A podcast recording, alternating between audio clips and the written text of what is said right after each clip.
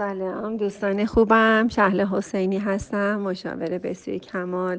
دوستمون گفتن که پسرم ترس هایی رو داره.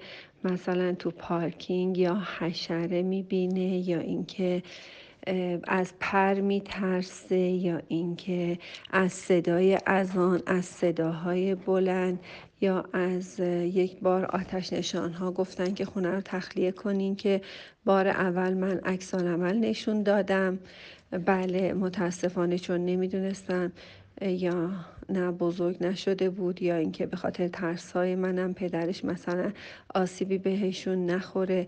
بله من متاسفانه آروم نیستم و نمی‌دونم چطور آروم باشم و چطور رو خودم کار کنم و چطور خودشانسی کنم. ولی حالا ما در مورد ریشه های ترس حالا مطلب رو دوستان خودشون می‌تونم بخوام نه من در مورد ریشه های ترس در کودکان می‌خوام بهتون بگم که همه کودکان از وقتی به دنیا میان فقط با یه چیز اول آشنا میشن دو تا دایره گرد.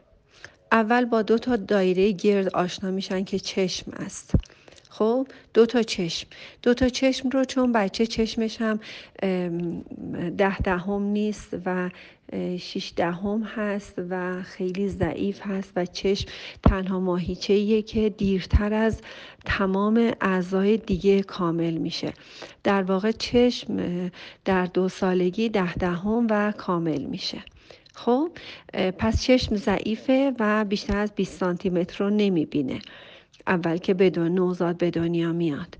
وقتی مادر خیلی خیلی میاد نزدیکش و شیر میده و اونو می‌بینه. و چشم اول گرد رو می‌شناسه. بعد کم کم شکلهای دیگه. و اینو بین اینکه تو این فاصله بهتون بگم که سازمان یونیسف ایرادی که به کتاب های اول دبستان ایران گرفته بودن این بود که روی کتاب اول دبستان یه شکل مربع بود. شکل مربع نشون می‌داد که بچه هنوز مربع رو نباید زود براش جالب نیست. شکل لطیفی برای کلاس اولی نیست و این یه ایراد بود برای طراحی کتاب کلاس اول دبستان در ایران که چرا شکل مربع گذاشتید. پس بچه اول دایره رو یاد می‌گیره. بعد بیزی بعد شکل های متنوع دیگه و آخرین شکلی که یاد می‌گیره مربع هست که خیلی اعداد و ارقام و در واقع دو دو تا چهار تا و یه شکل کاملا منظمی هست. بچه ها هر چیزی رو که در زندگی می‌بینن برایشون عجیب غریبه. منتها واکنش هایی که آدما نسبت به این اشکال و صداها در واقع نشون میدن این نشون میده که این بچه بترسه یا نه. مثلا وقتی بچه سه ساله رو می‌ذارید پیش دوستتون برید همجور نباید ببرین دم در بذارین بیاین. اول یه خورده دم در وای میستین. با اون شخص با اون دوستتون کمی احوال پرسی می‌کنی ماچو بوسه می‌کنی دست میدین خوشو بش می‌کنین بعد می‌تونین بچهتون رو اونجا بذارین و بیاین. مثلا بچه دو سالت رو می‌برین می‌ذارین مهد. اون احساس می‌کنه که شما با اعضای مهد بیگانه هستید. بعد برین خوشو بشکنین بگین بخندین خوش بگذرونین با افراد مهد با مربیا بعد بچهتون رو بذارین دیگه بچهتون گریه نمی‌کنه. پس بچه های کوچیک بای دیفالت از همه چی میترسن.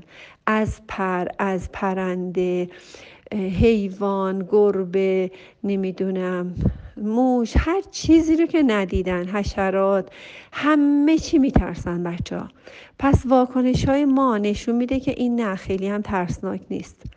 وقتی از روپوش سفید از دکتر از همه چی بچه ها میترسن. منتها واکنش های ما یکی یکی همه اینها رو در واقع یه جوری رله می‌کنه و اون حساسیت هایشو در واقع حساسیت زدایی می‌کنه سنسیتیویتیشو میاره پایین. خب؟ وقتی که مادر از گربه آه ها ها دیگه تموم شد. بچه تا آخر عمرش از گربه میترسه. ها این کلمات ببینید کلمات واکنشی هستند. وقتی شما یه واکنش نشون میدین مخصوصا چشاتون گرد میشه بچه کاملا اون ترس دیگه به جونش خوابیده. حالا می‌خواد از پرنده باشه می‌خواد از پر باشه. حالا چه بسا گاهی وقتا والدین و متاسفانه من دیدم که اصلا بچه رو میترسونن. پر پر پر. نمی‌دونم گربه موش آی نمی‌دونم سوسک. می‌دونی از هر چیزی می‌تونید که شما وحشت کنید یک بار و هزاران هزار بار در وحشت رو در فرزندانتون مشاهده کنید. شما از هر چی بترسید بچه هاتون هم میترسن. یا از هر چی دوست نداشته باشین بخورید مطمئنا یه جای بچه یا همون رو نمی‌خورن یا یه چیزی شبیه اونو یا غیر شبیه اونو نمی‌خورن. چون نمی‌خورم و یاد گرفتن. خانواده های همه چیز همه غذاها رو می‌خورن که همشون همه چیز رو راحت می‌خورن. خانواده هایی که آی اینجوری باشه شل باشه شیله باشه نمی‌دونم بی نمکه نمی‌دونم ترشه شیرینه.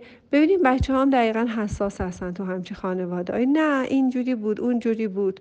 می‌دونیم دقیقا همون چیزهایی رو که ما در واقع میریزیم همونا رو جمع می‌کنن. پس وقتی که بچه شب میترسه گریه می‌کنه مثلا خواب می‌بینه اولا خواب بستگی به ترس های روزانه داره.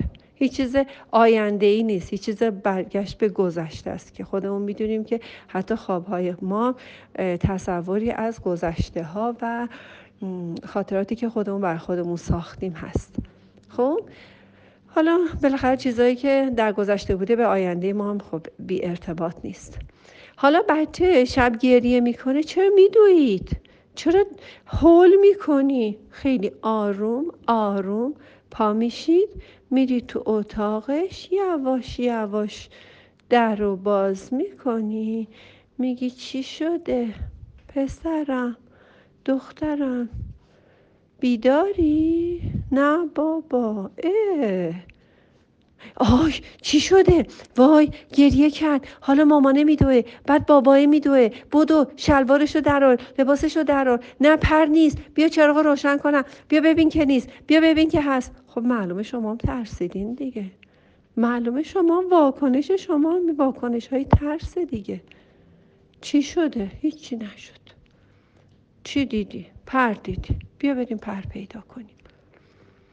یه ماجرای خیلی قشنگ توی یکی از فیلم ها بود که مادر مریض بود و پدر فوت کرده بود و یه روز بچه کوچیک اومد به خواهرش گفتش که من تو مدرسه شنیدم که بچه ها رو میندازن سطل آشغال. باور کنید مادر شنید و خلاصه این دوتا خواهر برادر با هم صحبت کردن نشستن کلی گریه کردن و مادر گفت برای گریه می‌کنی؟ گفتن که بچه ها رو میندازن سطل آشغال. فکر کنم بچههایی که پدر مادر ندارن میندازن. چون مادرمون مریضه پدرم که فوت کرده پس قرار ما رو بندازن سطل آشغال. مادر نه آره گفت نه نگفت. هیچ تعریف و توصیف هیچ داستانی هم تعریف نکرد.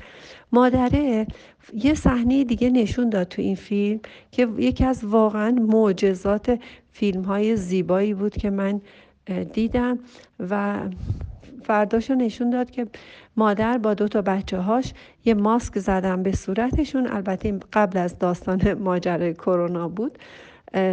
ماسک زدن به صورتشون و افتاده بودن تمام توی شهر تمام سطل آشغالا رو میگشتن. هر هر هر میخندیدن دستکش پوشیده بودن با ماسک. بعد مادره بچه ها رو بلند می‌کرد هی سطل آشغالا رو نگاه می‌کردن. هر هر میخندیدن که ای اینجا هم که هیچ بچه ای نیست. ای اون سطل آشغالا هم که بچه نداشت. ای اینجا هم که نیست. دیدم ببینین بچه ها رو زیر ده دوازده سال چقدر عملی به اینا کاربردی یاد داد که هیچ سطل آشغالی بچه توش نیست. پس بچه های زیر ده دوازده سال رو حرف نمی‌زنیم براشون.